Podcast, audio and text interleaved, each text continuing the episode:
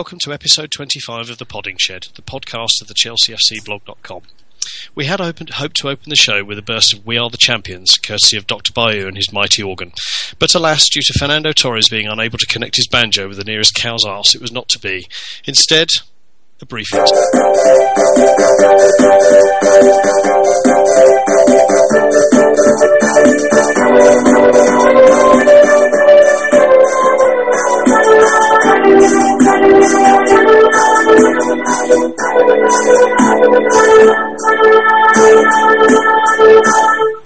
Yes, the sound of Chelsea's European campaign dying on its arse. Instead, we shall just have to be content with being the second best team in the world.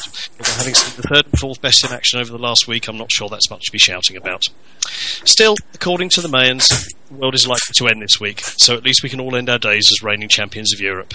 Should the Mayans be proved wrong, Dr. Bayou will be learning the theme for the Europa League, ready for an endless round of games against FC Sporting Facial Hair of somewhere even Ryanair can't be asked to fly to. Joining me, Der Kaiser, to pick the bones out of revolution in our recent jaunt around the globe, and to consider what we all want for Christmas. A Mark 25, who is Mark. Hello there. Dr. Blue Bayou, who is Donal. Good evening. And Mr. Jack, who is Tony. And good evening. We start by pondering our trip to the land of the rising sun for a cup, cup competition that was decent enough not to bother with the business of lowering ourselves by playing before the semi-finals. Um, we beat Monterrey 3-1 in what looked pretty much like an exhibition match from where I was sitting. Um, chaps, your thoughts on the game? Who wants to kick off? Well, uh, okay.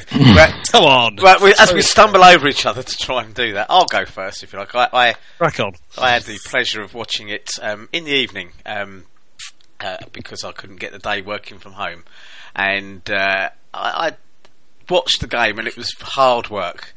Um, I don't know what it was like live, but the fact that the the, the stadium was half empty, half full, probably not even that um, judging by what I could see from the sides. The enormous distance from the fans to the actual pitch. Um, It, it was a miniature, fairly like- huge, didn't it? it was like a miniature version of the M25.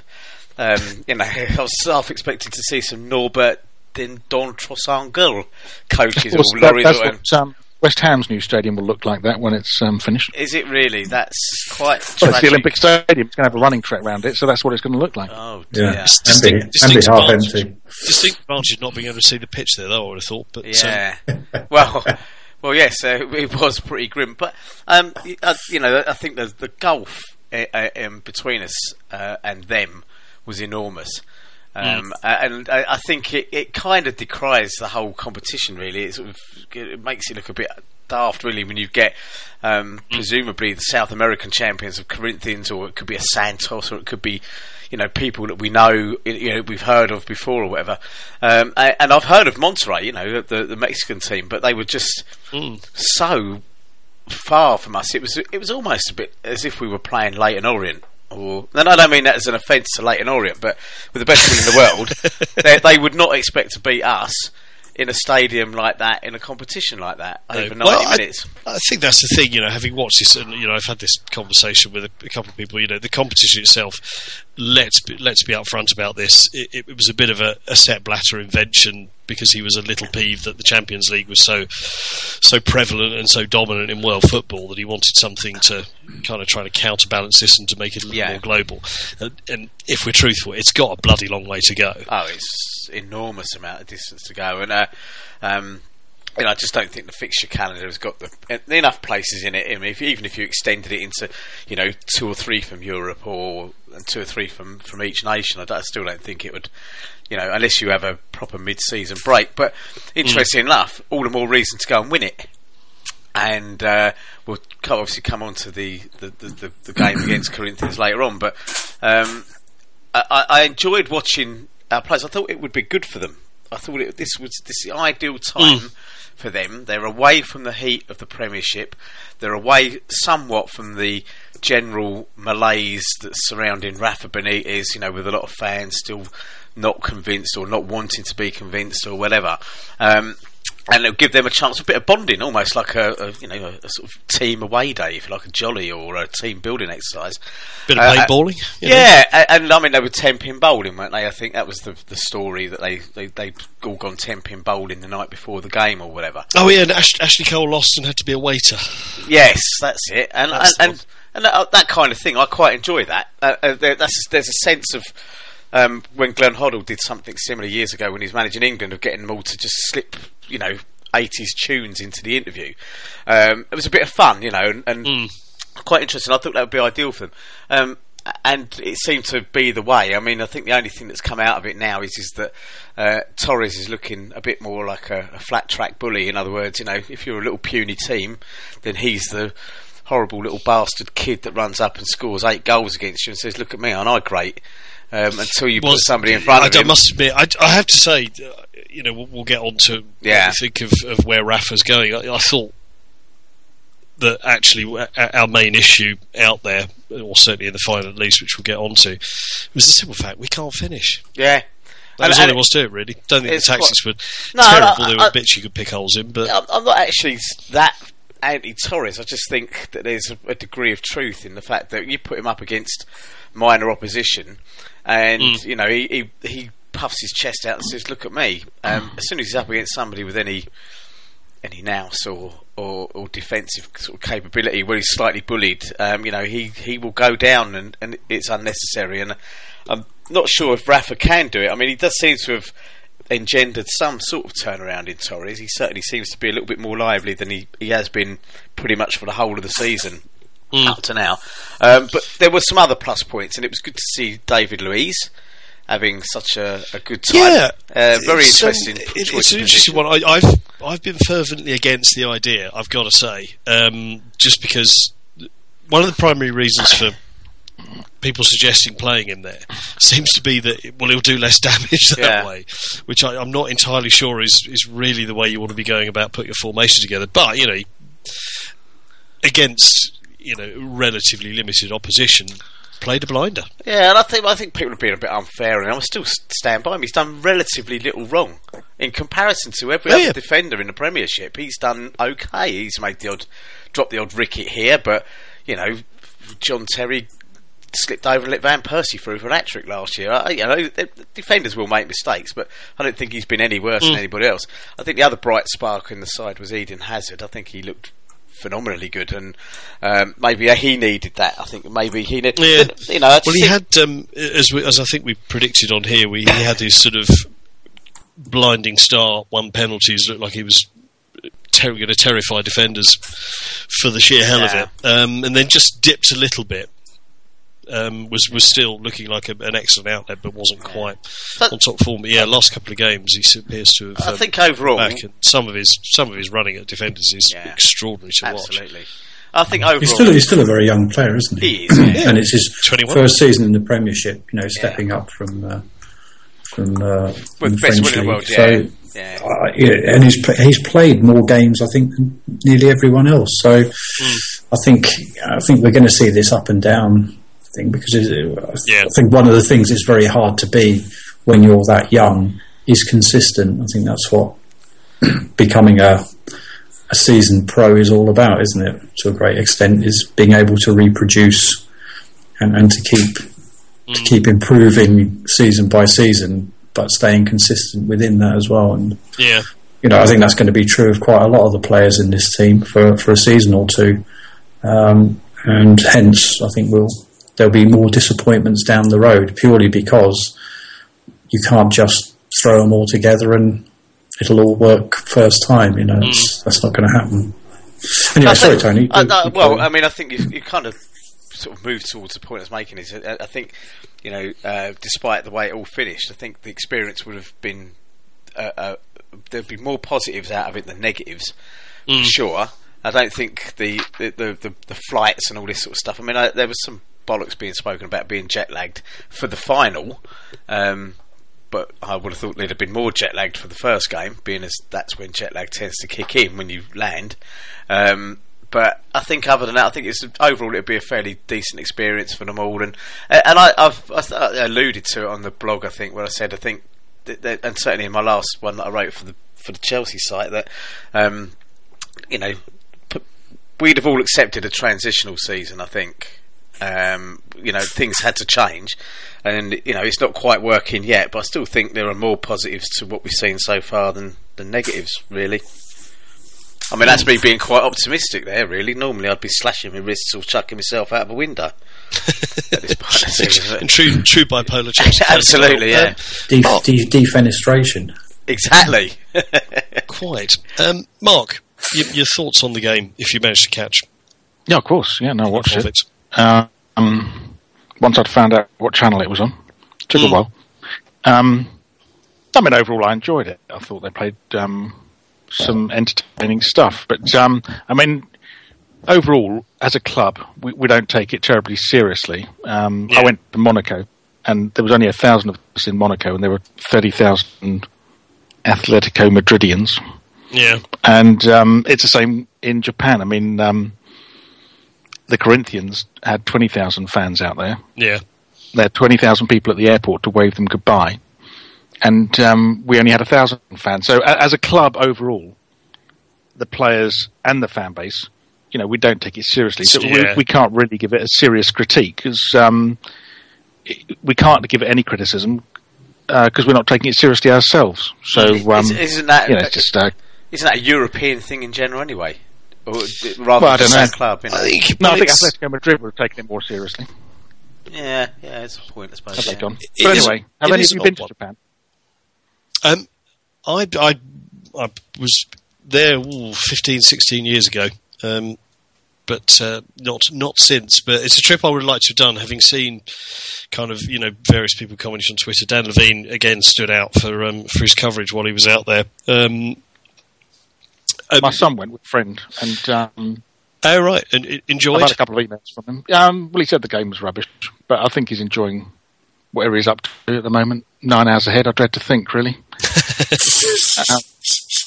stuff stuff that fans don't really yeah. want to know about. He, he found out before he went that you're not allowed to blow your nose. And he, he can sniff a few times, my son, so I don't know how he's coping with that. And apparently they don't use toilet paper either. And someone at Chelsea who'd spent some time in Japan was saying all the toilets have this little thing that pops out with Yep. a water spray. I don't know if that's true of your experience It's- of Japan. it- it's- and, and he was getting quite true. excited by it. It is true. It I think true. Dan, Dan Levene reported on some he did. I think unfortunate incident. I think he'd, um, yeah, he, so the, the, the previous user had set it to some sort of high, high powered jet wash, which came as a little bit of a surprise. But Yeah. I am. Yeah. So, I mean, all I can say is the team is going to come back um, desperate to blow their nose, but with very, very clean asses. this is a good thing. It's just, if, if we've I think it's good. taken just that away from the experience, then this is not a bad thing. Um, Oh, yeah. I think the, the the difficult thing is, you know, in terms of, of of contrasting games, and we'll get onto the final in a moment. But we, I don't think the team actually get back until tomorrow. Um, and on Wednesday, you know, in complete contrast to the sort of, you know, the slightly flippant view that we have of um, of the World Club Championship and um, and our participation in it, we have, you know, a fairly sizable game against you know one of our one of our oldest and, and most hated rivals. Um, I'm not That is a entirely sure. don't get back till- Sorry, Are you serious? They don't get back. you sure about that? They don't get back till tomorrow that is a worry. I ha- as far as I'm aware, that they don't actually arrive back until tomorrow morning.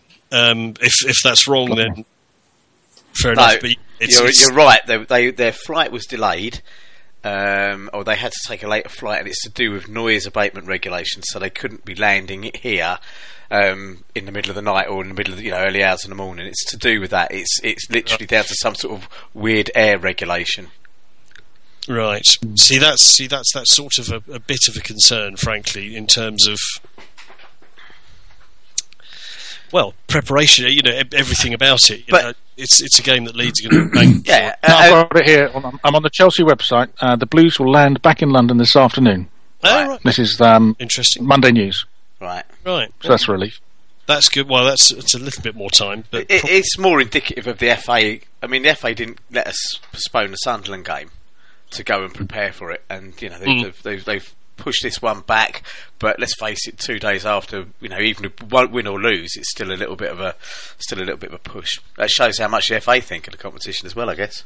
Well, yeah, not not taken it terribly seriously, but um, so yeah. Well, I mean, a few years ago, United basically had to bow out of the FA Cup, didn't they? Yeah, well, they, this because it was the first one, I th- or the, at least the first one in this in this current format. Because previously it was the Intercontinental Cup, wasn't it? I can't quite remember, but Yeah.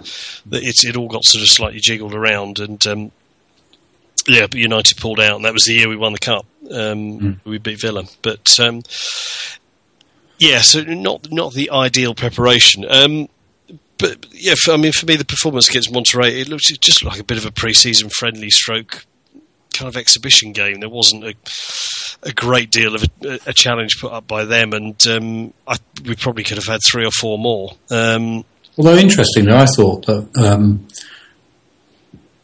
you know, obviously part of that was us being three 0 up, mm, but three at three 0 up, yeah, we weren't going to get beaten, but we didn't close the game down. You know, they they they had a lot more possession, and you know, you were sitting there thinking, yeah, this is all right in many ways, but you know, you you haven't closed the game out. They're they're, they're still having a go, and they're still and they will score a goal. You just knew they were going to score a goal mm, because we couldn't um, put our foot on it to the extent that we needed to. We managed that against Nordsjælland. We didn't manage that against Sunderland, and we didn't really look like we managed it against Monterrey. We were three 0 up, mm. fine, but had we been two 0 up or one 0 up trying to close that game out, I don't think we could have. You know, I, this is come on to this for the yeah. final. You know, my my concern is that as a defensive unit, the, the midfield doesn't operate as a defensive unit in any way, shape, or form. That's that's going to win us games at the sort of level Mm. playing Atletico Madrid, Corinthians, those sort of games. The, the, Juventus game, the the, the games uh, against um, Shakhtar, they're, they're all of a piece in that the weakness is um defensive midfield. Yeah, I take your point earlier on about you know if we could finish we would have we could well have won that game on Sunday Mm. if we'd have put the chances away. We could we, we should, you can't really blame Cahill. He from where he was, he just slam it and he got caught under the goalkeeper's backside. I didn't see the second half, but you know, I mean, I, I think it, it has to be said that um, Cassio, their their keeper, was um, was named man of player of the tournament, which tells you enough about it. He had a blind, you know, he's definitely one to watch. Yeah, but, but you know, if you want to get onto the, the Corinthians game, the big problem they had against Corinthians was that we didn't ever really get a grip in midfield. I didn't see the second half, but certainly the first half, you know, they did what a lot of the Portuguese teams have done to us. You know, Porto and Benfica and teams like that. Maybe it's a Lusophone thing, I don't know, but their pursuit of the ball and their ability to press the ball all over you know, the, the two thirds of the pitch. They leave us have the ball up in the final third. Once mm. the ball got into, you know, two thirds of the pitch, they were all over that ball. No yeah, well, they hassled, yeah, on the just hassled us into making errors, and And, I- and I kept thinking, well, they won't keep this up for the game. Uh, you know, second half, maybe we'll get a bit more time and room on the ball.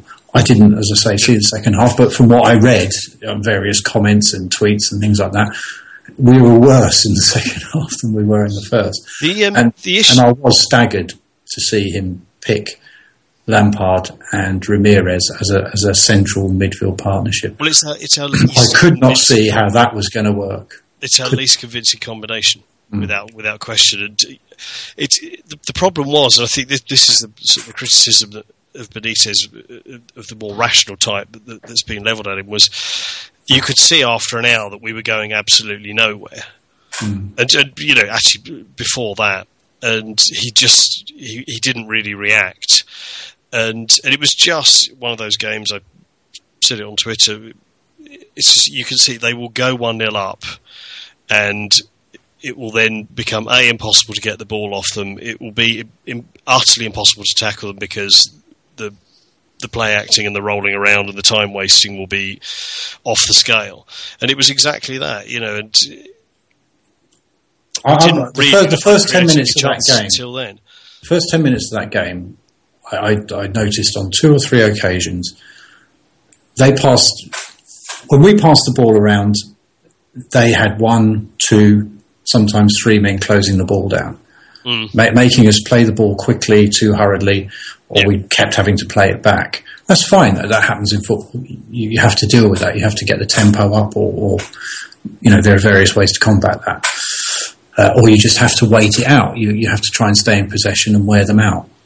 that was fine. But then when when they got the ball, they always seemed to have an extra man in midfield. And what really concerned me, and has concerned me for two seasons, and it's not changing under Benitez, although to be fair to him, I think he has to have a lot more time to do this. Uh, I, saw it happen several times. They were they were passing the ball around in midfield, and the, a guy drifted past Ramires. The ball got played to him. From the moment he drifted past Ramires to when the ball got played to him, to when he eventually got rid of the ball or took a shot, Ramires never, ever, ever got goal side of him. Now, Ramires is one of the supposedly pacier midfielders that we have. How is it that he never gets back goal side of the player? The same thing happens with Lampard. And this is happening all the time. And it's not happening just in that game, it's happening in a lot of these games against the better quality teams. Their, play, their midfielders just drift behind or drift across and then make an angled run, and no one goes with them. Or if they go with them, they run like three yards behind them, assuming someone's going to close them down. And if I stay three or four yards behind, I'll pick up the loose ball. Never happens. Mm. Well, You, you come, you, you, you, you look at the amount of times Corinthians got the ball off us compared to how many times we got the ball off Corinthians. And this again has happened in quite a lot of games. The number of Yeah, I- corners we I give agree. the opposition it tells you that the opposition only lose the ball when they get down into the very final third. We don't get a lot of corners because we have the ball taken off us before we ever get close enough for someone to concede a corner. Mm. I mean, I think that's is a very good point, but and part of the problem, I, it was it was baffling that Mikel, I, Benitez seems to have some sort of issue with Mikel, or you know, not issue as such, but maybe thinks he's not suitable for particular kinds of games. Which is funny considering they've just given him a four year contract. Well, this is the thing. It's Well, maybe he was practicing life without Mikel because he is suspended for the next three games, and then he's off to Africa. yeah, no, I, that, that could well be it. I, I I'm not criticising him. I just thought that Ramires Lampard was, as John says, the weakest combination he could have put out there. He doesn't seem to like Oscar so much. He always seems to be on the bench now. But um, yeah, I mean, we can analyse the game, but aren't we over analysing it? Isn't a simple fact that um, Torres had a perfect opportunity in the last few minutes to score inside the box, just the goalkeeper to beat, and he crashed it against the goalkeeper. And, and any world class striker would have buried that. you've got to put that away. and we'd have gone on to extra time, and we, we, we would have nicked it because I mean we had the best chances in that game. Yeah, no, I don't disagree. Um, yeah, don't so disagree. it, it, it- we, we can say that we lose the ball, we're, we're not in the right positions, blah blah. But if you don't take any of your chances, you've got no Yeah. opportunity of winning. And all we need is someone who can stick the ball in the net. And um, you know, after the last three games, there was sort of the the, the rumblings of oh Torres has turned the corner again. But really, he turns a corner so often he is going round in, in a circle or a square, I suppose, with corners Mm. um, or maybe an octagon because that's got corners as well. But anyway, it's Pen- not pentagon. It's not. It's not a perfect circle because that doesn't have corners. So he's not going round in circles, but he is going round in the next stage down from a circle between that and a, and a square. but I mean, I, I was totally shocked towards the end. Geometric confusion. I was totally shocked towards the end that he was running down the touchline nearest the camera side of the pitch. And he, he had the ball in front of him, and it looked like he was going to do something with it and try and go around the defender. And he just gave up and stopped running.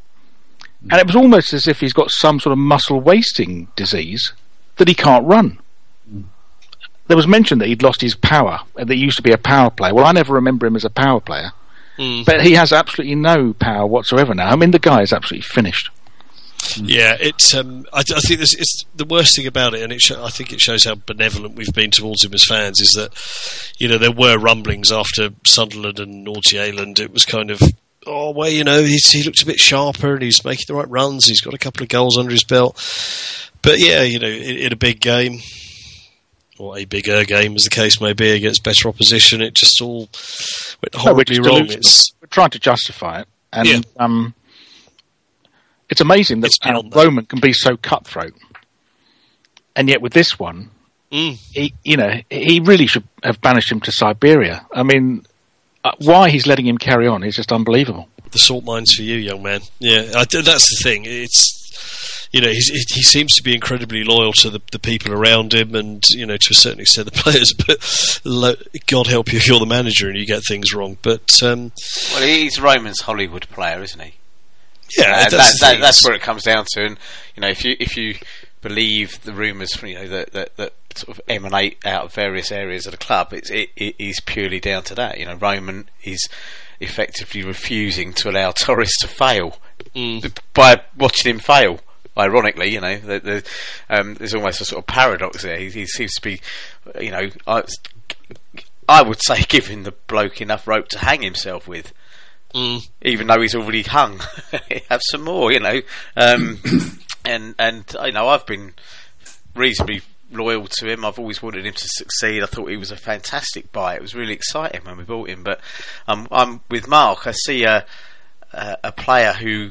Whose body language? I, I mean, you, you can't read too much into body language, I guess. But you see the other players and, and the likes of Luiz and Hazard, and they're having a little bit of a Josh and a banter, and seeing them getting off the coach. They're all having a bit of a laugh with Benitez of all people, you know, who seems to be quite well liked by, you know, uh, uh, certainly the newer faction, if you like. And then you see Torres, and he, he just looks sullen. Is you know, is he trying to be Balotelli because he hasn't got the style of Balotelli to do that? Um, is He he, doesn't, to be he, doesn't, he doesn't have a camouflage painted Bentley either. No, no, but uh, you know, you, you Which I, at- which I suspect, if you're trying to be like Mario Balotelli, is probably a fairly key thing. But anyway, go on. Sorry. But, uh, no, no, but you know, with Balotelli, you know, you, it was always going to be a handful. He, he's that kind of enfant terrible of, of, of football at the moment. Whereas Torres, I don't know whether he thinks he's going to be that or whether he's got an air of mystery around him, but he doesn't. He looks sulky. Uh, You know, we always used to call Anelka, didn't they? It was his nickname, Le Sulk. But Anelka was a positive joy of a player because Torres is Spanish, so what would Le Salt be in Spanish? Then? uh, El Sulco. Oh, I don't know. That's how, how how British. That, cool. Go. I'm just going to go and put my Yankee back on my head. You know, just if you want to speak Spanish, just add an O to the end of it. Uh, I, I, don't, I don't know. I, I just I'm, I've lost it with the guy. I think. Um, you know, and I just I don't see anything there against the good teams. And that's that's the worry. I think I used the phrase "flat track bully," a kind of player that, you know, we all played with them at school. Who we, we were playing a, a really weak team. That was the time they'd step up and say, "Look at me, how good I am." Until they come across somebody who's a bit better or equally good as them, and then they go missing. And, and just compare, you know, the Torres that we saw against Corinthians with the Van Persie that came out against Manchester City. You know, that, that guy, Van Persie, is. I, I really hoped last season was an absolute fluke for him. But he's, he's Yeah, going to go I- on and I- get I- I 35 goals this season, isn't many, he? Many days shouting to anyone that listen. It's it's it's a one-off. He's going to be injured off after the first game. Yes. Ah, punditry extraordinaire again. Well, oh, we're all there Um, with you, yeah, you're absolutely right. Yeah. It's there. There are so you know when you look at strikers that other people have bought, there are so many other options we could have pursued, and even having Dave Mitchell. moderately, yeah, even being moderately successful would have been better than this. Yeah. But it's, I think, I mean, I, I often think that if we paid 10 million, 15 million for him, and he was one of three strikers we could play, then fine. It wouldn't be a bad it's this, deal, yeah. It's this 50 million, and we've only got, uh, and I mean only because he's injured most of the time and, and is still young, Sturridge. The- the- Not in the injured. summer, they basically took took the decision not to have any strikers. But even You if know, we paid and- nothing for him, if, if he'd been an apprentice, say, and this mm. was his first season as an apprentice, mm. we'd still all be thinking he's rubbish. Mm. We'd say, how, how has he got into the team? Because he is doing less than the worst apprentice. Mark Nichols.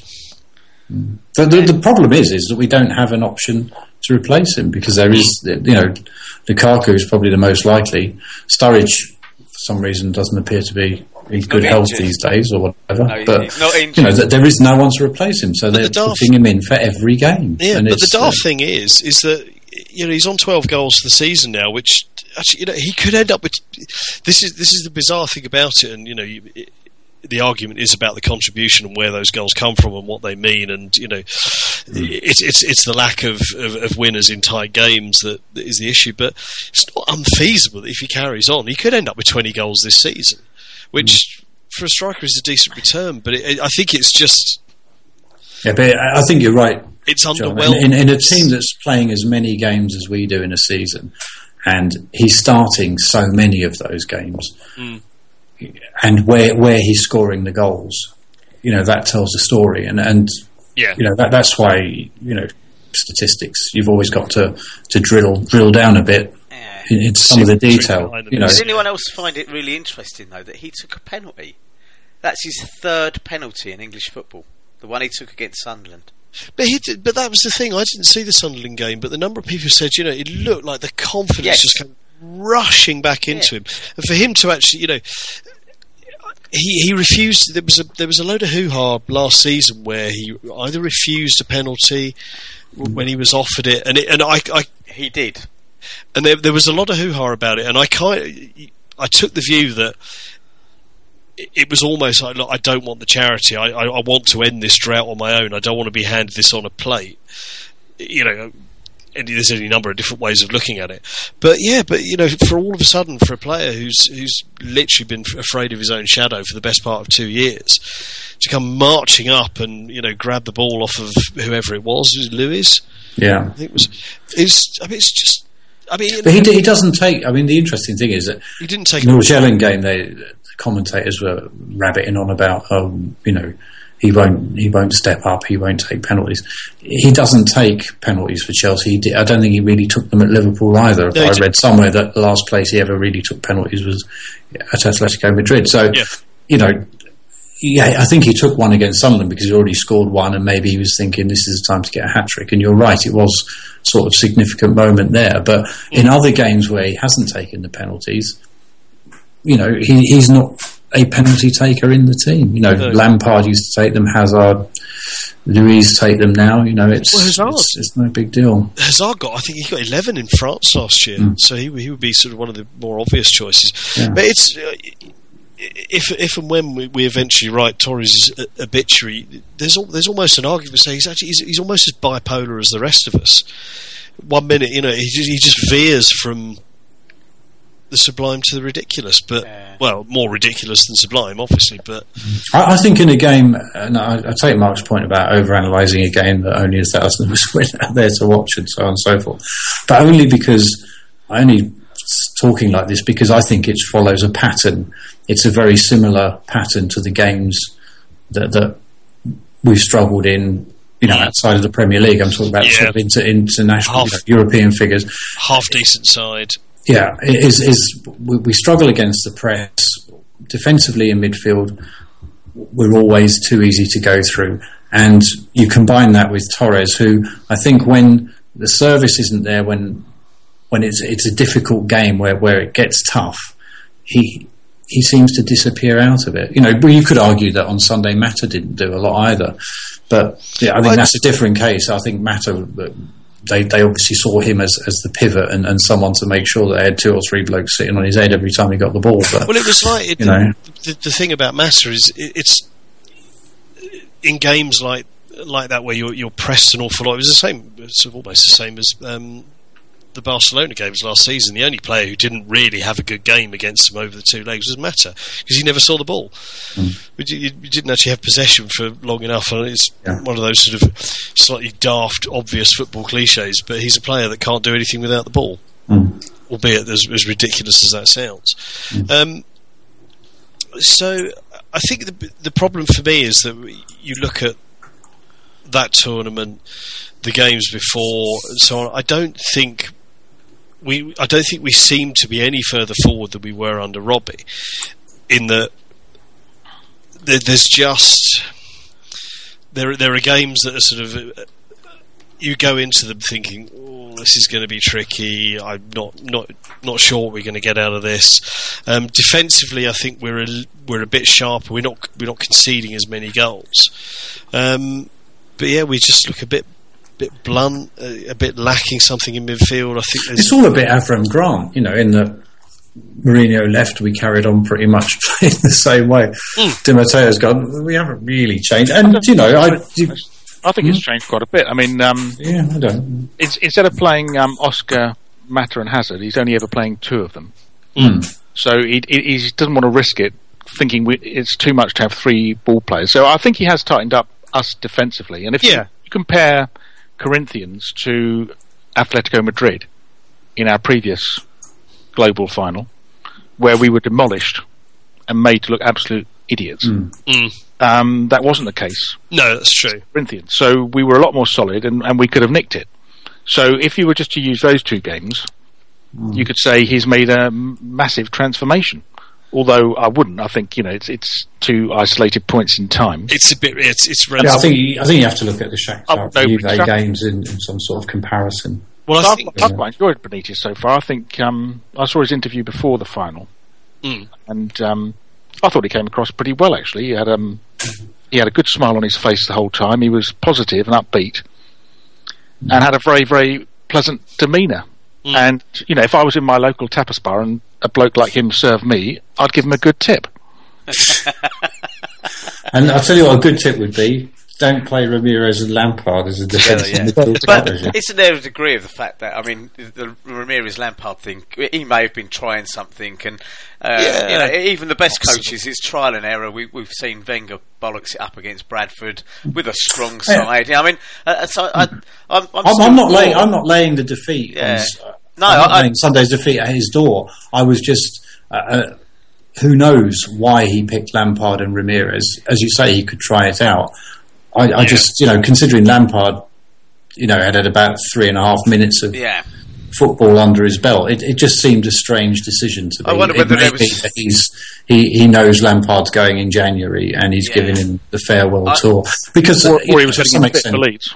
yeah. Oh, he's oh, getting- yeah, giving him. I do Yeah. wonder, do wonder whether or not he was there was a bit of fan appeasement strategy going on there as well. You know, um, give Frank the game, and the the fans think, oh, hold on, you know, he's not anti-Frank. I don't think he is anti-Frank. I think the club have have made their call on on, on some of the other no, I players. don't- I don't, But uh, I, I, no, I I'm. You know, we we could sort of move into the Benitez thing. I've, I've, you know, his record is two draws, whatever, two defeats and two wins, isn't it? I think in the games he's had, uh, possibly three wins. Yeah, three wins, isn't it? Yeah. Um, and, and you know that's not a bad start. And certainly the whatever, and, and I don't, I can't think of a better word to use, but the, the kind of rot that was setting in prior to Robbie was going. Um, seems to have been arrested. I'm, I'm with Mark on the fact that there's no doubt that we're possibly we've cut down on the excitement factor. We're still good to watch, yeah, but we're not trying to be Barcelona and Arsenal and the Harlem Globetrotters of football, and we have tightened things up a little bit, which is a you know Mm. a, a good thing to see. I think, I mean, you know, a lot of people have been saying play Luiz in midfield, and, and Robbie absolutely seemed, didn't seem to, and AVB before him didn't seem to want to entertain that. Um, and in a comparatively unimportant game, Benitez thinks, okay, let's give him a go. This guy's a good ball player. It may be an Well, option to have when when Mikel goes yeah, off. I think that's the thing. It's just in terms of the lack, the lack of options that we may experience there over the next month or two. It, it's, I mean, it- it's a it's a possible. Yes, but it, there's no question he's got a very thick skin, and I've got, I've got some admiration for the guy because he's taken a hell of a lot of flack for for that. accepting a job, for accepting a job which any of us would do if the money was right and we wanted to get ourselves back in the you know, back in the game or whatever. Um, and I, I think it was Mark who suggested last time that possibly Benitez could be our longest manager, if interim or not. You know, Um, Longest uh, serving. I don't know about longest- longest. yeah, so longest serving. but I, you know, I want to. I think there's a possible theory going. You know, uh, uh, there's there's some truth in the background of that because getting on to like Sports Tonight Live. hello. There were so many Hello? people Oh, that sorry. want to do What's what that? we do, Sorry, something. and they don't get the chance to. So the fact that sorry, you've done what sorry, you've sorry, done with sorry, them. sorry, sorry. We What's got wrong? this. We got an additional participant here. Your voice had broken there, Tony. I do apologise. I don't know what's going on there. Voices, voices from the other side. Voices from another planet. Do carry on. Yeah. Nothing too embarrassing, anyway. No, no. I, d- um, uh, Would do. Derek Acorah leave the room, please? um, I think, yeah, I mean, the, the Luiz thing in, in central midfield was interesting because it, I saw a quote from Mikel saying they, they had this big long conversation before the game about who was sitting and what, what how they were going to play this. Two minutes in, he's up in the penalty box and you know playing thirty yard balls. I, I think you know he he looked and it, it was clear that he was having an absolutely fantastic time, but there was an element of, of, of the much criticised Gary Neville, you know, kid with the kid with the PlayStation quote. Um, I, I'm sure in, in certain games you could probably get away with him there. I wouldn't want to see us take on anyone with a bit of bit of nous in central midfield and um, you know deep lying forward who knows his game. I, I think it would be catastrophically bad, but you know, hey, I'm not the coach, and um, Rafa's the man in charge, so we'll see what happens. But um, yeah, I, I, whether it's as a long term prospect, I'm not entirely certain, but um, we shall see. But but there is a problem looming post Christmas, isn't there? With with Romeu now out for six months and Mikel suspended, and then the African Cup of Nations. Well, it's looming this Wednesday, I'd say. Yeah, well, it- it's it's Mikel's banned. R- Romeu's injured. Ramires is banned for Wednesday. yeah, Is he? Yeah. Well, it's, it's Oscar and Frank, really, isn't it? I would assume. the- And as the um, well, Oscar. I mean, he's a, a, a very slight chap. I mean, Leeds with um, Neil It Warner is- behind it them. I mean, Neil they're going to be up and at it, aren't they? yeah, Yeah. They're going to have their special shit kicking boots on, aren't they? Yep. Colin will be at his best, I've no doubt. But um, Who's refereeing it? Oh, I've forgotten, um, I've forgotten his Battenberg, I think. nickname was Colin. Yes. and that's. It's a good Oh, point actually. so We- what we also it's it's it's kind of Ken's um, Uncle Ken's big hurrah as well, isn't it? This is the game before um, the uh, who's taking over. I, I kind of lost track. There were so many. Oh, you need to read Private Eye. It's, it's uh, it, the Private Eye story of Leeds United is uh, labyrinthine, to say the least. I where c- we talk about ownership and secret owners and. Well, as, as, as we know only too well, Uncle Ken is fond of a um, fond of a holding company via a holding company in the Cayman Islands via Ah. wherever it happens to be, isn't he? Indeed. I'm sure there's. I'm sure that dusty office in Hong Kong. The phone still rings there once in a while when someone's got an old number for Chelsea. It's, it's, it's, it's, it's the old advert. There's a small the door cupboard. opens. There's there's cobwebs on the phone. Yeah. There's a small cupboard in Kowloon that used to be Chelsea Football Club. As far as, I, well, as far as I know, it's probably no one's ripped the phone out yet. Chelsea Football Club, Hong Kong, 1992 Limited. Yeah, Yeah, Yeah. Um, yeah I, I think um, it was like all sorts of horrors that Ken Bates still owns us, and that what Roman Abramovich bought was some shielded company five times removed. Bruce, Yeah. come here. Um, yeah, so I, it, it's, it's It's, certainly ba- it's Bates who wants Torres played every week. not Roman. uh, exactly. exactly. Um, the team comes through on the teleprinter from a shipping company in Kowloon, along with instructions for a certain number of containers to leave Tilbury. And in there is the team.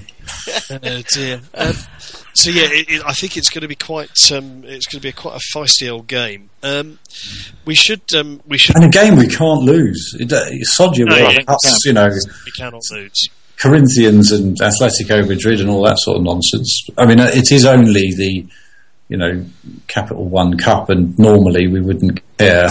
You know, if our reserve team went out to Aston Villa's reserve team on a Wednesday, we'd probably shrug and say, "So what?" But No, this is. This is this is the unthinkable. I- I would This- agree, this because- cannot happen. Because out of the seven or eight trophies that we could have gone for, the first four have, uh, have been Dave Beasant like the way they've slipped through our fingers, haven't they? Really? Yes. Well, this is. I mean, I've I've said all along. This is this is Rafa's big big chance for a bit of silverware because if you look who's left in, we should really be. Well, I presume we are probably favourites in terms of the betting, but we really should be taking a, a very very big punt at this because if he can get himself a day out at Wembley and a bit of silverware under his belt in February, well, who Yes. knows? But it doesn't. It doesn't matter if we lose the semi-final over two legs to the uh, to the Lamb and Flag or whoever we happen to play. We have to beat Leeds. Upstate That's- You know, it doesn't matter what happens after this. We have to beat Leeds. It would be unthinkable to to be the second London team to go north and come back with nothing. They To, don't. to, to be knocked out by Leeds. Who else is left in it then, apart, um, apart from us and Leeds? It's um, Swansea, Bradford. Bradford. Bradford and Aston Villa, isn't Villa, it? yeah, Yeah, yeah, it Swansea. is. Yeah. So, you know, let's you know, without wishing to decry any of those sides, we should be in with a a decent punt at a, at a spot of silverware come the end of February for that. But I mean, they, they could they could beat they could put out the eighteen year olds against Aston Villa in the semi final, and I really wouldn't care. But we have to beat Leeds. To You know, I, I, have I made myself clear? We have to beat Leeds. Yeah. This is just, you know, to people of a certain generation, this is Dirty, unthinkable. dirty Leeds. And uh, it's worth mentioning, uh, Peter Watts of this parish, his Yes, uh, blog, The Great Wen, he does a great, a great piece summarising the, the history and why this is so important. yeah, it's, Uh, it's, this is our biggest game since Munich, I'm afraid. You know, no, it's well, it's well worth a read. Great Wen and W E N and Google that and uh, and you'll see it. It's been doing the rounds on Twitter as well. It's a very very good piece. Um, so I, th- I think that probably covers off where we think the Revolution is at. Um, what we think about Leeds. is Eddie Newton still there? By the way, Um, he's still he's still listed on the I website. think so, You don't see him. He doesn't get one of the the front row seats, does he? Because Steve Holland sits there and some other Herbert who I don't know.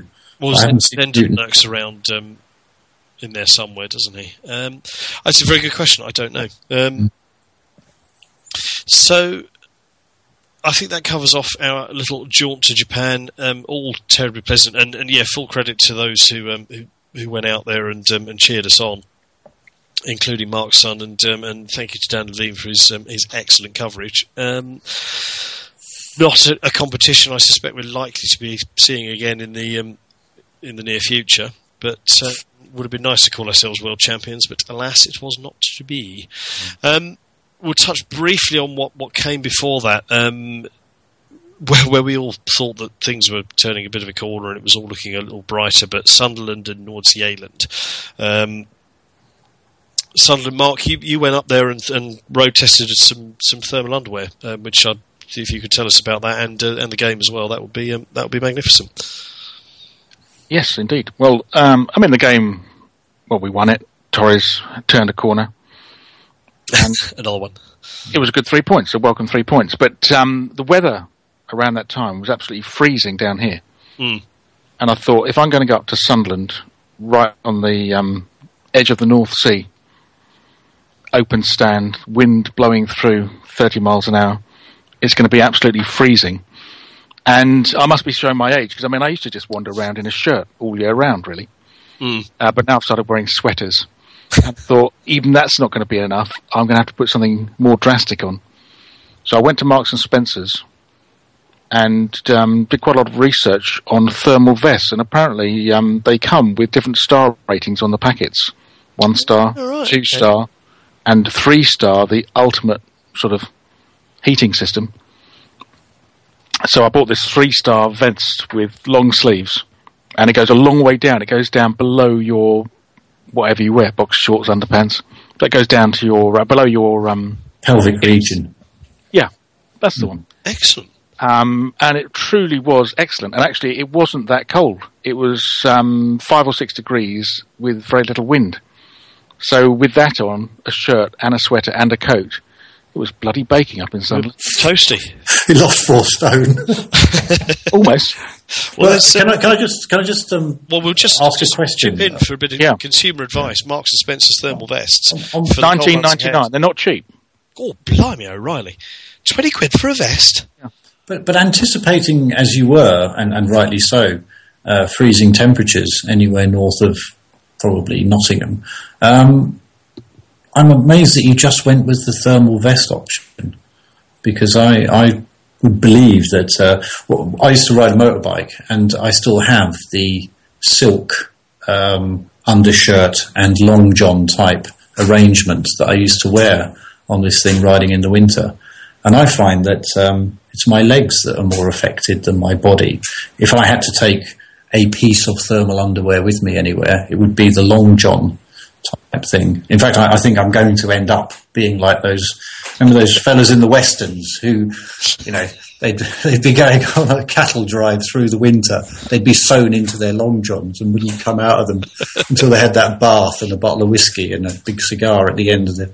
That's going to be me soon because I, I I've taken to wearing these long john things when I've got to go and watch the boy playing football or training or whatever, and then I find that I'm wearing them round the house. You know, I don't take them off once I come in. Any um, any particular brand uh, you can recommend? Or? uh, these, uh, they- these are some sort of silk thing that were bought for me as a present, and I, I Yeah. don't know the make. They were bought from like a motorcycle specialist, so there might be something. I did consider them, to be honest, because in the same display rack at Marks and Spencer's, they did have the long johns. Yes. They were only the three star um, cotton ones. They didn't have silk, and unfortunately, I wasn't near a John Lewis like Donal probably was at the time he got his silk ones. But No, um, no, I, I- these were motor. These are motorcycling type things. Um, so they, they, Marlon, they- Marlon Brando had a pair of the wild ones. we may have abandoned the partnership on this particular occasion. but I thought I, I better not get long johns. That, that really is making me too much of an old man. So I'll, I think I'll leave that for another ten years. but I, I have got them earmarked for, for future reference. Um, Tony, uh, anything to add on the um, on the on the warm underwear front? Uh, well, I tend to use uh, um, some stuff I bought from Lidl, which is like a. It's called a base wear, base unit or something. I don't know. And uh, I've been taking Oh, to wearing hang out. on, you sound like you're confused between furniture and underwear. Wearing a base unit. Yeah, I, well, I think it's just a trendy term for a thermal vest. But uh, Oh, I see. find- so I thought I it was find some sort of flat It's not a pack set of drawers, then. self-assembly. Yeah, I thought that- I- I I didn't know if, um, I didn't know if you had a set of drawers down your Yeah. trousers, or you're just pleased to see me. base unit. Oh, dear. Um, It- I, I uh, think I think that's, um, that's that's probably rounded us off nicely on the um, on the on the consumer advice Well, front. think There's a bit of an we- we've- interlude. We've done consumer advice and we did a bit of financial advice earlier on with the you know various ways to hide your company. So I think you know we're we're, we're adding great public value. Well, I'm um, I'm, I'm having my, my double glazing fitted tomorrow, so I shall report back on that. Uh, next next time we're here, so yeah, you know, you get That'll everything take a few days, so you'll need a thermal vest on while that's going on. There's a strong possibility. I, I, I have considered it. I may have to um, make a trip to Marks tomorrow. So Um, you you've had to have your boiler replaced, I believe, or something, didn't you? Because your, your central heating wasn't working. Yeah, Um, no, we've- you- we've only just. do just you just to- ti- do you time these things deliberately? You know. Uh, Well, I d- it didn't work out. I could tell you more about heat exchangers than you would probably care to know. But, um, but no, the boiler is now back and working. Have you Uh, realised that the boiler was always working? You just didn't have any windows. I d- well, I, th- there was a concern actually, but um, but yes, the, um, and the, the, I, I, It blew would the thermostat. I- The I would- got so confused. strong, I would stro- strongly recommend um, Glen Lavender Heating Services of um, of Caterham to um, to do your boiler work because. Um, well, it's very, very good, and um, uh, if he's not likely to be listening, but um, his invoice has arrived today, and if um, if I'm getting a plug-in and the possibility of a discount, then so be it. Anyway, but back to football. Um, so Sunderland, Torres turned another corner. Um, well, that's really about what we can say about it. It, it was, it was. We, we discussed this on the blog when, um, it was a good away win. yeah, a, de- a decent away win against a side that you know. Let's be truthful, are probably going to be staring down the barrel come May. But um, yeah, uh, you know, three points. We're still sort of vaguely in touch with the the top two, albeit that we, you know, we're now sort of a game in hand, which we have to win. Um, quite how we're still third, I'm not entirely certain, given the run we've had. But um, I think it's maybe reflective It's of the, quality. Interesting that we have a it's, it's Aston Villa, isn't it? Which is a an almost um, annual event at Christmas or around Christmas, um, Mm. and has a habit of throwing up extremely high scoring draws with last minute dramas. I think to remember being Yeah, t- it was two recent Boxing Day ones where I think it was three three and four four or something. you Well, yeah, there was, there was a there was a four all which was just just after Christmas, and I think there was one may have even just been before Christmas. yeah, We end up three all, having been Yeah. ahead twice, and they got a, a late last minute jobby. absolutely. Talking of high scores, it's Reading 2, Arsenal 4. it is. Okay, excellent defences on top then. Um, Steve Bould working well. They're going to do a Newcastle on them. Yeah. Um, and then prior to, prior to Sunderland was Nordsjælland, which, um, despite the thumping victory over, um, you know, having I think we put ten goals over them 10, 10 goals past them over two legs. Um, obviously, wasn't enough to save us from um, from the ignominious exit from the Champions League. And I think the first holders to do that in the in the group stages, which is all a bit embarrassing. But you know, maybe Fernando Torres will thrive in um, in the slightly less rarefied air of the um, of the Europa League. It would be interesting to see, but I can't be asked to do it. What sort of groups the um, the holders have been in over the years? Because that was quite a tough group. You know, considering we were considering we were a top seed uh, compared to the sort of pub teams that Arsenal and United have had to play. Well, It's just uh, just you know it did throw up some interesting stats in the sense that we we got ten points and we went scored more goals than anyone. by one. We went out by one away goal, having scored Yes, more goals than anyone else in the group. Far superior goal difference. Um, we, I think we, won, I think we won more games than Arsenal, didn't we? Mm. And Yeah, Yep. They went through. Um, AC, the, the real. AC Milan got through on eight points or something. went through on eight points with about one win under their belt, so ridiculous like that. Um, There's no excuse for, for us going. I'm not saying, uh, but but I- I it's sort of we didn't limp out with three points like City did. You know, we sort of we, we gave it a good shot. Yeah. The, the killer, you know, in, a, in a difficult group. as you we all, as we all noted, that the killer was the um, the, the Juventus game at home, uh, where we were But who, who came out of pot three, as it were? Because you know we should have been playing maybe Juventus or Shakhtar, and then some you know bunch from somewhere we'd never heard of. But we ended up with with two very good European teams in our group. Um, was it were Juve in in the sort of unfancied pot? I've, I've got a feeling it would have been because Juve did have uh, they had no European football at all last season, none. Uh, so we got, I- we got sucked there a bit. Yeah, I, I, I, I, I think that's basically what it would what it would have come down to because Shakhtar are a fairly regular feature, aren't they? Um, Being as the sort of almost perennial winners of the, the Ukrainian league or whatever. But uh, yeah, and, a, and a pretty decent team as well, has to be said. And Oh, yeah. we, were we, are, we were defending the trophy, having broken up the team that won it. You know, this, these aren't all excuses, but they're just observations. that- yeah, No, I agree. I, I think. And the final observation, which is worth pointing out to the British media from time to time, is that we are still champions, of Champions of Europe, Europe, until yes. May. You know, we didn't lose it on that night, as some people seem to But suggest. ultimately, I mean, I think if the Mayan thing comes true on Friday, we would actually have to be considered champions of the known universe, wouldn't we?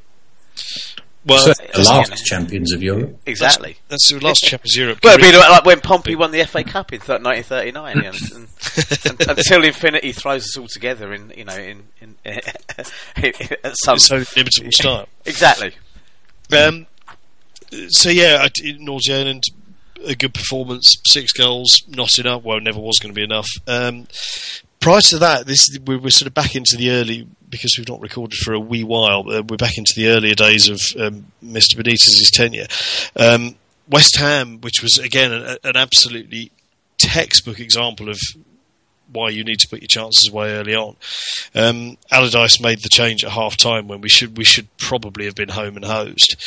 Um, brought on and completely changed the shape of the team, um, and they just rattled us basically, as far as I could tell. Um, and he didn't really seem to have an answer. And this is sort of one of the concerns about Benitez because he's been away for two years.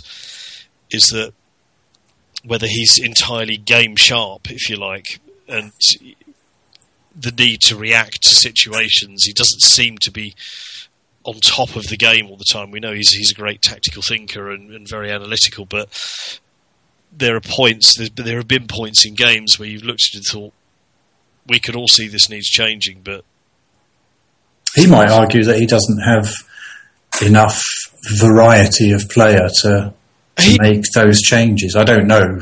He I'm, may I'm- well I'm only throwing that out there. I just I It's- didn't see the West Ham game, but it's um, entirely possible, I suppose. Um, uh, uh, anyone care to pitch? I don't. I wasn't at the West Ham game. Anyone care to pitch any thoughts on on it? Ghastly though it was being outwitted was- by Sam Allardyce. I, I spent it in Sheffield with a bunch of Manchester United and Spurs fans, so I Oh, don't really joy. want to talk about it. I think that's you're still in therapy. I have. perfectly fair. Um, and then prior to that, um, the game uh, the game that came after we last recorded was was Fulham, which was again you know an, an average. It was a worse than average. that's about- A- average, average is being way too kind to a game that had the worst, single worst atmosphere I can probably remember since we played Fulham at Stamford Bridge when Avram Grant was in charge. A game that I wrote the report on, where I gave my first ever zero out of ten rating to a player, which was Florent Malouda, as I recall, who hmm. was awful that game. And I think I ended up with saying, you know, 0 out of 10, just fuck off. Go away from our club. You are no good. You don't want to be with us. And this game was not much. Well, I don't think it was any better. It was awful. It was that the atmosphere. You, you've described midweek European games before, Johnny, as being like a dinner party. Yeah. yeah, it's, this- they this- lack something sometimes. This was like a hungover breakfast. there was there was barely a murmur around the game for the whole game, and the players didn't give us anything to, to shout home about. Both sets of them. It's, it's unfair to say that Fulham came to park the bus, but they definitely didn't have much in the way of attacking desire or whatever. But Yeah. I, I walked out of that game, and it's one of the few games in the last few years where you walk out and think, you know what? I think I'd rather have been down the pub. I'd rather have gone to see a good film. I don't know, but I would have rather have been anywhere in retrospect than having to sat through that turgid dross that was thrown up that night. It's, and- um, and it- it the didn't- atmosphere- it didn't- I'm it sure the atmosphere didn't sphincter help. muscle, so to speak. No. Uh, that, that- I, I don't know if anybody else has got a comment on it, but being there, it was a truly dreadful game with a dreadful atmosphere. It was one of those. I, you get them sometimes. Uh, It, it was just that it happened to be when Well, when we're not doing very well and, and but- needed well, something to can I happen, a- af- particularly after the City Mate- game, and it was just one of those games where possibly. just nothing not? seems to happen, and just you wonder not- how twenty-two blokes managed to sort of serve it Is up. Is it not but, the weakest? You know, it was. It, I was there, and it was Yeah. pretty Shite. shite. Is it, It not was. the weakest, most insipid derby in football today? Then, I mean, Well, it's- I mean, it's- I know one of there's those- never been a great, massive rivalry, but they are down the road from us. There should, it just feels to me like there should be something more to it than than it, it was. It was almost like a Corinthian game of cricket. It was, you know, it's, it's But even, even if they were chap. from Cornwall or somewhere, Yeah. still wouldn't excuse the sort of no, the, you know the, the, how neither they nor Chelsea could, could seem to pull together, you know, two or three passes worth the name. And and those games do happen in the season. You know, you, if you're unlucky enough to have paid money to go and watch them, and it is a bit distressing. But sitting as it did just after what had gone on, you know, with uh, RDM going and then the City game, blah blah blah. Yeah, it wasn't great. Um, a thriller. I mean, the, the only thing I'd say is that the the North Zealand after the the West Ham game where it, you know the wheels appeared to be falling off big style, they then had this little run of games with with North Zealand, uh, Sunderland, Monterrey, and it seemed like if we could put in a performance against Corinthians, those as well, where he'd have a run of three or four games which almost had a sort of not pre-season feel to them, but uh, gave him a run of, of winnable games where he could put you know, build on, on something and, and, and, you know, heal the wounds of the West Ham debacle, which to some extent they had done until, until Sunday. So it'll be interesting to see what frame of mind they're in when they come back. Yes, very true. Um, I think um, that covers our um, our recent run of um, of games. Um, obviously, the Christmas period coming. Um, we we have Leeds on Wednesday, Villa on Sunday, Norwich away on Boxing Day, and Everton on the thirtieth. I think, as far as I can recall. Um, and then you know, obviously, you're into the new year and um, FA Cup territory. So some tricky games in there. Um, we shall we shall be convening in the new year and um, and discussing them then. Um, what I thought we'd do to finish tonight. Um, all I want for Christmas, Tony. Ah, oh, God. Um, okay. From a personal point of view, I'd rather like a rather nice model of a Boeing 777-200 that I've seen, but uh, I think, um, uh, yeah. But in terms of football, um, I, I'm loath to jump in with the you know the mob on this one, but uh, Radamel Falcao would be rather good. Although I'd be interested to see whether we could transplant both his feet onto the other uh, onto the other leg, like we seem to have done with every other striker that's come along. But that would be for me. I think a striker, um, Sturridge, I am told from a very good source, is not injured, and uh, Allegedly. like, as much as I'd like to, allegedly, as much as I'd like to see him and I think he deserves a decent run or whatever as a young, greedy player or whatever. Um, I think with the the what I think is the inevitable decline of Torres, and, and that might shake Torres up. He could be a decent bench player then, maybe you know another Tore André Flo or something. But um, Falcao just seems to have one thing on his mind, a bit like Defoe, and that's score. That's all. Not, not to not to probe not to probe your sources too much, but uh, is the Sturridge thing down to uh, Benitez doesn't uh, no, fancy him, or it's the club itself doesn't like his attitude, or Uh, no, it was more to do with a clash with the uh, um, with former uh, coaches and uh, and the uh, unerring or unswerving diktat that Torres will play. right? Oh, so he didn't get on with Allegedly, he didn't get on with RDM and uh, yeah, so on. Okay. Intriguing. Yeah. Well, I can uh, see he'd be frustrated by the the fact that Torres plays nearly every game in a in a modern uh, in a modern footballing world where you know players get rotated. You know that there are some games where you don't play. It it, do- it would strike me if I was there as being somehow you know ridiculous. But there- Um, anything anything else, Tone? You can, you can have Uh, you, can, you can have a couple of wishes. Oh, okay. Well, in that case, then um, uh, I would like to see Frank Lampard get an extended contract for a couple of years. I think we made a terrible mistake letting Ballack go um, because of his perceived age or whatever. And I think Lampard, whilst not always going to be first choice, still has a valuable part to play as we transition. And I think it would be that would be pretty decent thing that would be equitable around both sides. You know, from the fans, from the club's perspective, uh, to see a, a great player through to the day he decides to hang his boots up. Yeah, it's it's a tricky one. I have to say we didn't touch upon it, but um, I thought yesterday he the game passed him by. To put it politely, Uh, it wasn't great. He, he played some as he does. While he may not be having the best of games, he played a couple of cracking little passes for Torres to not score. Um, and but yeah, by and large, I thought it, it, it it was a little bit too much for him. But you know, he's only back from injury; he's not quite No. to full speed yet. And, you Interesting, know, I the, don't the know if number of times, the number of times that, that Frank Lampard has been written off, and Yeah. you know maybe that's maybe that's enough, and we've all been proven wrong every time. So I don't know. if- Did you Um, see the um, the tweet that was going around yesterday? It was quite wide, quite quite viral across Twitter, which is a um, it's a screenshot of an iPhone um, from somebody. I can't remember what they are, but they're, uh, they're some sort of journalist friend of Frank Lampard, and it's from Frank Lampard, um, and uh, it seems to imply that he knows that uh, you know it, the time is up in January.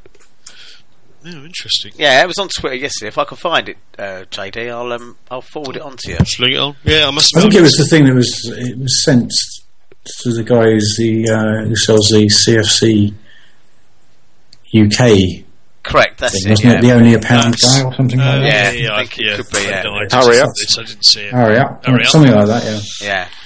yeah, Um, no, interesting. Um, Yeah. yeah, Some I- people were deconstructing it, saying, "Well, Frank, you know, has uh, based on his education, he wouldn't have used some of the grammatical constructions or lack of that were in that particular message." I don't. So you know, it's, it's it's probably a bit like that Hitler diaries forgery. You know, people are going to have to pick over it, and so on and so forth, before they decide whether it's true or not. yeah. The- But the anyway, I'm the happy with interesting those. thing about Falcao and Frank is- Lampard. is that um, there does there seems to be a bit of a disconnect to where he is and where, where the club are. You know, I- think he, We've been here before, Fair- haven't yeah, I think, but I think to be to be entirely fair to him, if he wants to play every week, he is probably going to realise that that's not going to happen here, or is, is far less likely to happen here. Um, and whilst we'd all like to see him stay, I can completely understand if the club don't want to give him two years, as it doesn't seem to be the way we're operating now. You know, if you're over 30 and your contract is coming up, you're going to be offered a year, and that would seem to be it. And it doesn't matter who you are, whether you're Ashley Cole or Frank Lampard or, or whoever it happens to be. They seem to be. I mean, it seems fairly certain, this. doesn't it? Terry, Terry Lampard and Cole, in all likelihood, none of those three players will be will be, you know, on the pre-season tour in the summer, will Well, they? it's- Terry's got another another year after this. Terry's deal is up in 2014, I think. Mm, I'll still be surprised if he's here. Well, I mean, yeah, that's that's the thing. But um, as, as painful as it may be, I suppose we have to move on at some point. But um, but yeah, it, it's a lot of it. The, the issue being is it's a lot of experience to lose in a very short space of time, and you know, having seen Drogba go and so on, and you know, the other one you have. I was chatting to someone about the other day is is Cech. And whilst he's in decent form, you've got Courtois over Atletico, who's young, in storming form, is no way going to come back to sit on the bench. Mm. Wonder what happen. You know what happens there. Do um, does does Cech get stuck on the bench to bring Courtois back? Do they think you know now's the last chance to get some, some decent cash for Cech and bring the youngster back? Who knows? Anyway, See, I, the way I think there, it, it could be on, on who knows what the, the boardroom politics are and the factionalism that goes on within Chelsea, but undoubtedly people swing in and out of favour with their opinions. But you would have to think that if um, AVB has a reasonable season at Spurs, keeps his shit together, keeps them together, and, and does a decent job there, some people within the Chelsea hierarchy who may have nailed their colours to him will be turning around and saying, "You have to sort the dressing room out." And it, you know, I do wonder whether whether that, you know, okay, they bit the bullet and got rid of him, but whether or not that was the last time they were going to let players. I'm not saying the players dictated, but that they were going to allow that situation to occur. Yeah. You know that they, you, you sometimes you sometimes sense from the little things you see here and there that there's this determination now to we're breaking the team up. Let's get it broken and done let's push on in one hit. and finish. Yeah.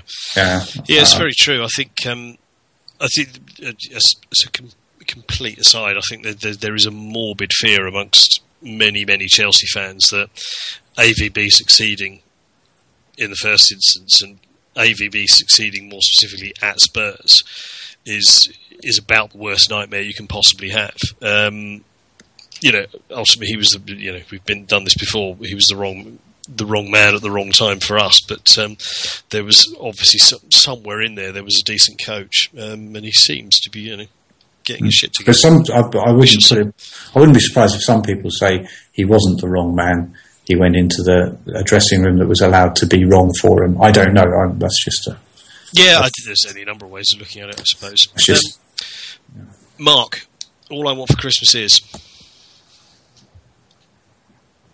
It's it, yeah, hello. It's a difficult one really because um, the window is closed up until Christmas and during Christmas. So it's a bit like saying, "What do you want?" Oh, you've only got one window. You have a, Johnny. He's he's getting a load fitted. Yeah, well, it, you know, but it's like saying you want some products and all the shops are shut until um, New Year's Day. But I so, suppose instead I'll have to accept vouchers. So if anyone wants to give me some Comet vouchers, I'll be very grateful for those. and um, what I don't want is any more turkey because I've had enough of watching Torres for 12 months.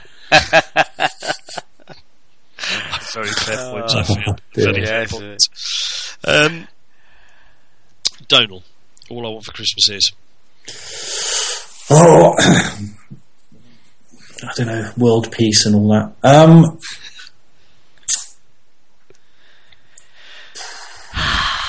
when I, yeah, when I was young, when I was young, like we all were young, you always wanted lots and lots of things for Christmas and lots and lots of goodies and toys and stuff. And now I'm getting old. I'm, I'm getting like my dad. You know, all you want is, you know, bottle of hair lotion, bottle of hair lotion, and a pair of socks. So rather than going down the you know the Falcao and you know the, the sort of uh, lovely shiny huge present under the Christmas tree, uh, I'm, I'm going down the you know bottle of hair oil and pair of socks route, maybe with a thermal vest thrown in, yeah. possibly from Marks and Spencers, although other uh, retailers are available. Uh, quality retailers, it should There, be said. there are cold, there are cold months ahead. Yeah. It's, it's a wise decision, I would say. So I would be looking for us just just to, to maybe just have a few stable months, you know, where we could, we get enough decent results to keep us interested in enough competitions. Let's get this transition, get some legs under it. Um, if that means Benitez staying to the end of the season, fine. You know, that's the way it's got to be. Uh, I, I just, uh, I'd like a little less crisis and a little more, um, you know, stability just to get us through to the end of the season.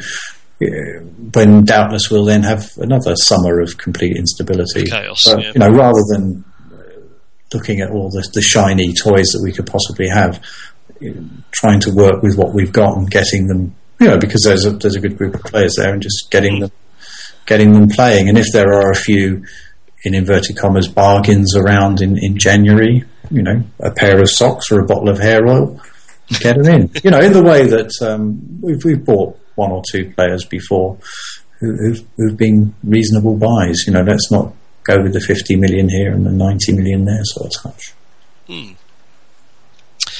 Um, I shall pitch in with new striker. Doesn't have to necessarily be um, Mr. Falcao, um, but yeah, we could um, we could certainly do with one, possibly even two. I would say, um, and yeah, I'd, I'll, I'll echo Dole's. A, a bit of stability would be nice. Let's let's not, you know, irrespective of what we think of um, your man, Mr. Benitez, let's not sack anyone else before the end of the season Yeah. and try and you know get get through and um, But, i- but if there was a crisis at Christmas, there are organisations that can help us deal with that. this is of course true. Yes, Who knows, Mr. there's somewhere to get a bowl of soup, isn't Mr. there? Mr. Mr. Benitez could find himself needing a, needing a bowl of soup at some point. Um, Yeah. Crisis at Christmas. Now, does we will? Um, I, I suspect we are we are now taking a, a break until the new year. Um, so we will pitch in by wishing everyone a very merry Christmas, an happy New Year, and all that kind of thing. Indeed. Welcome the baby Jesus. Yep, seconded.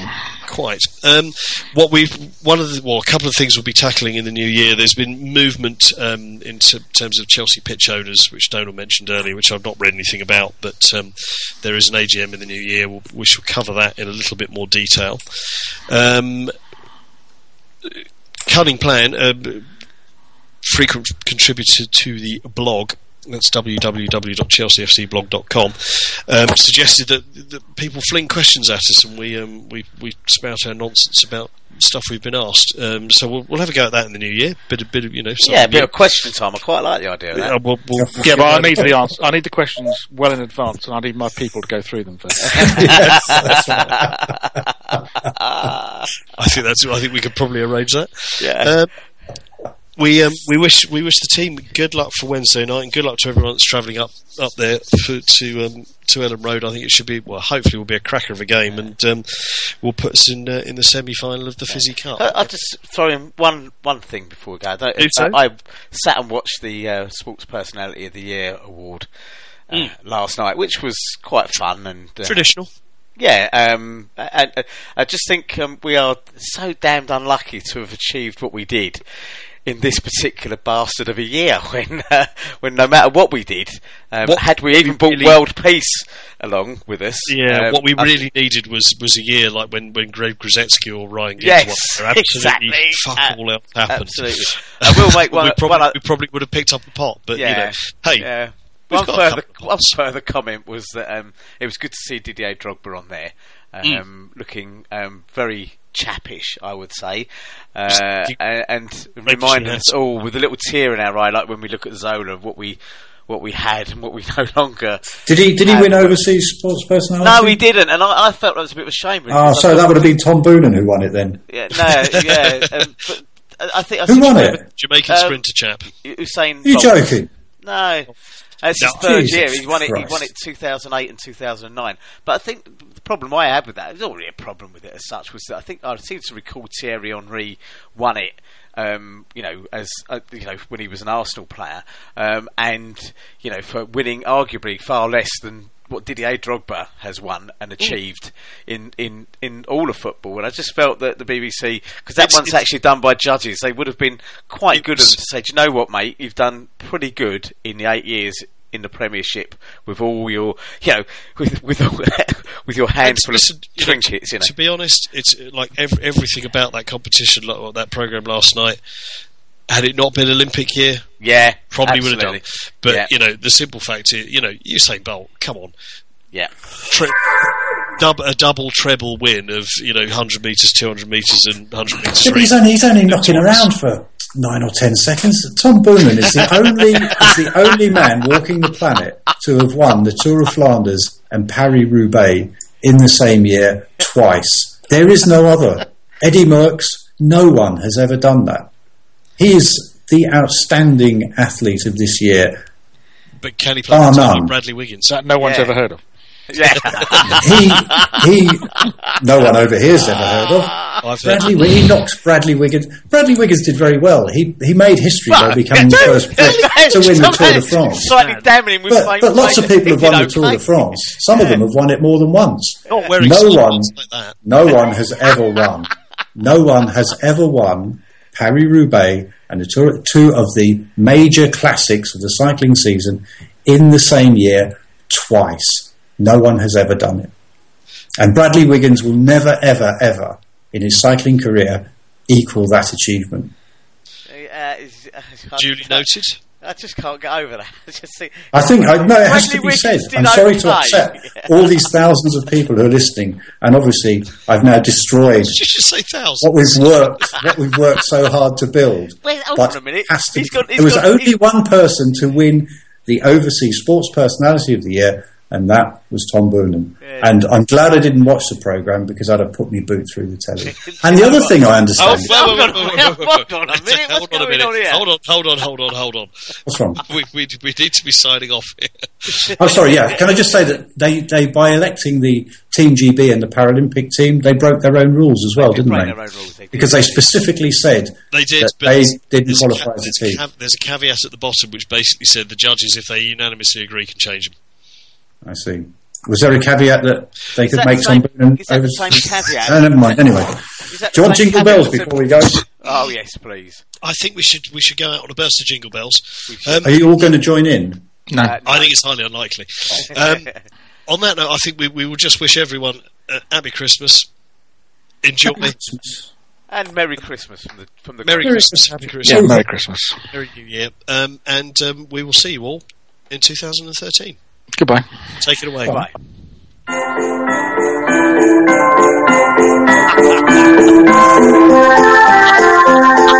Rap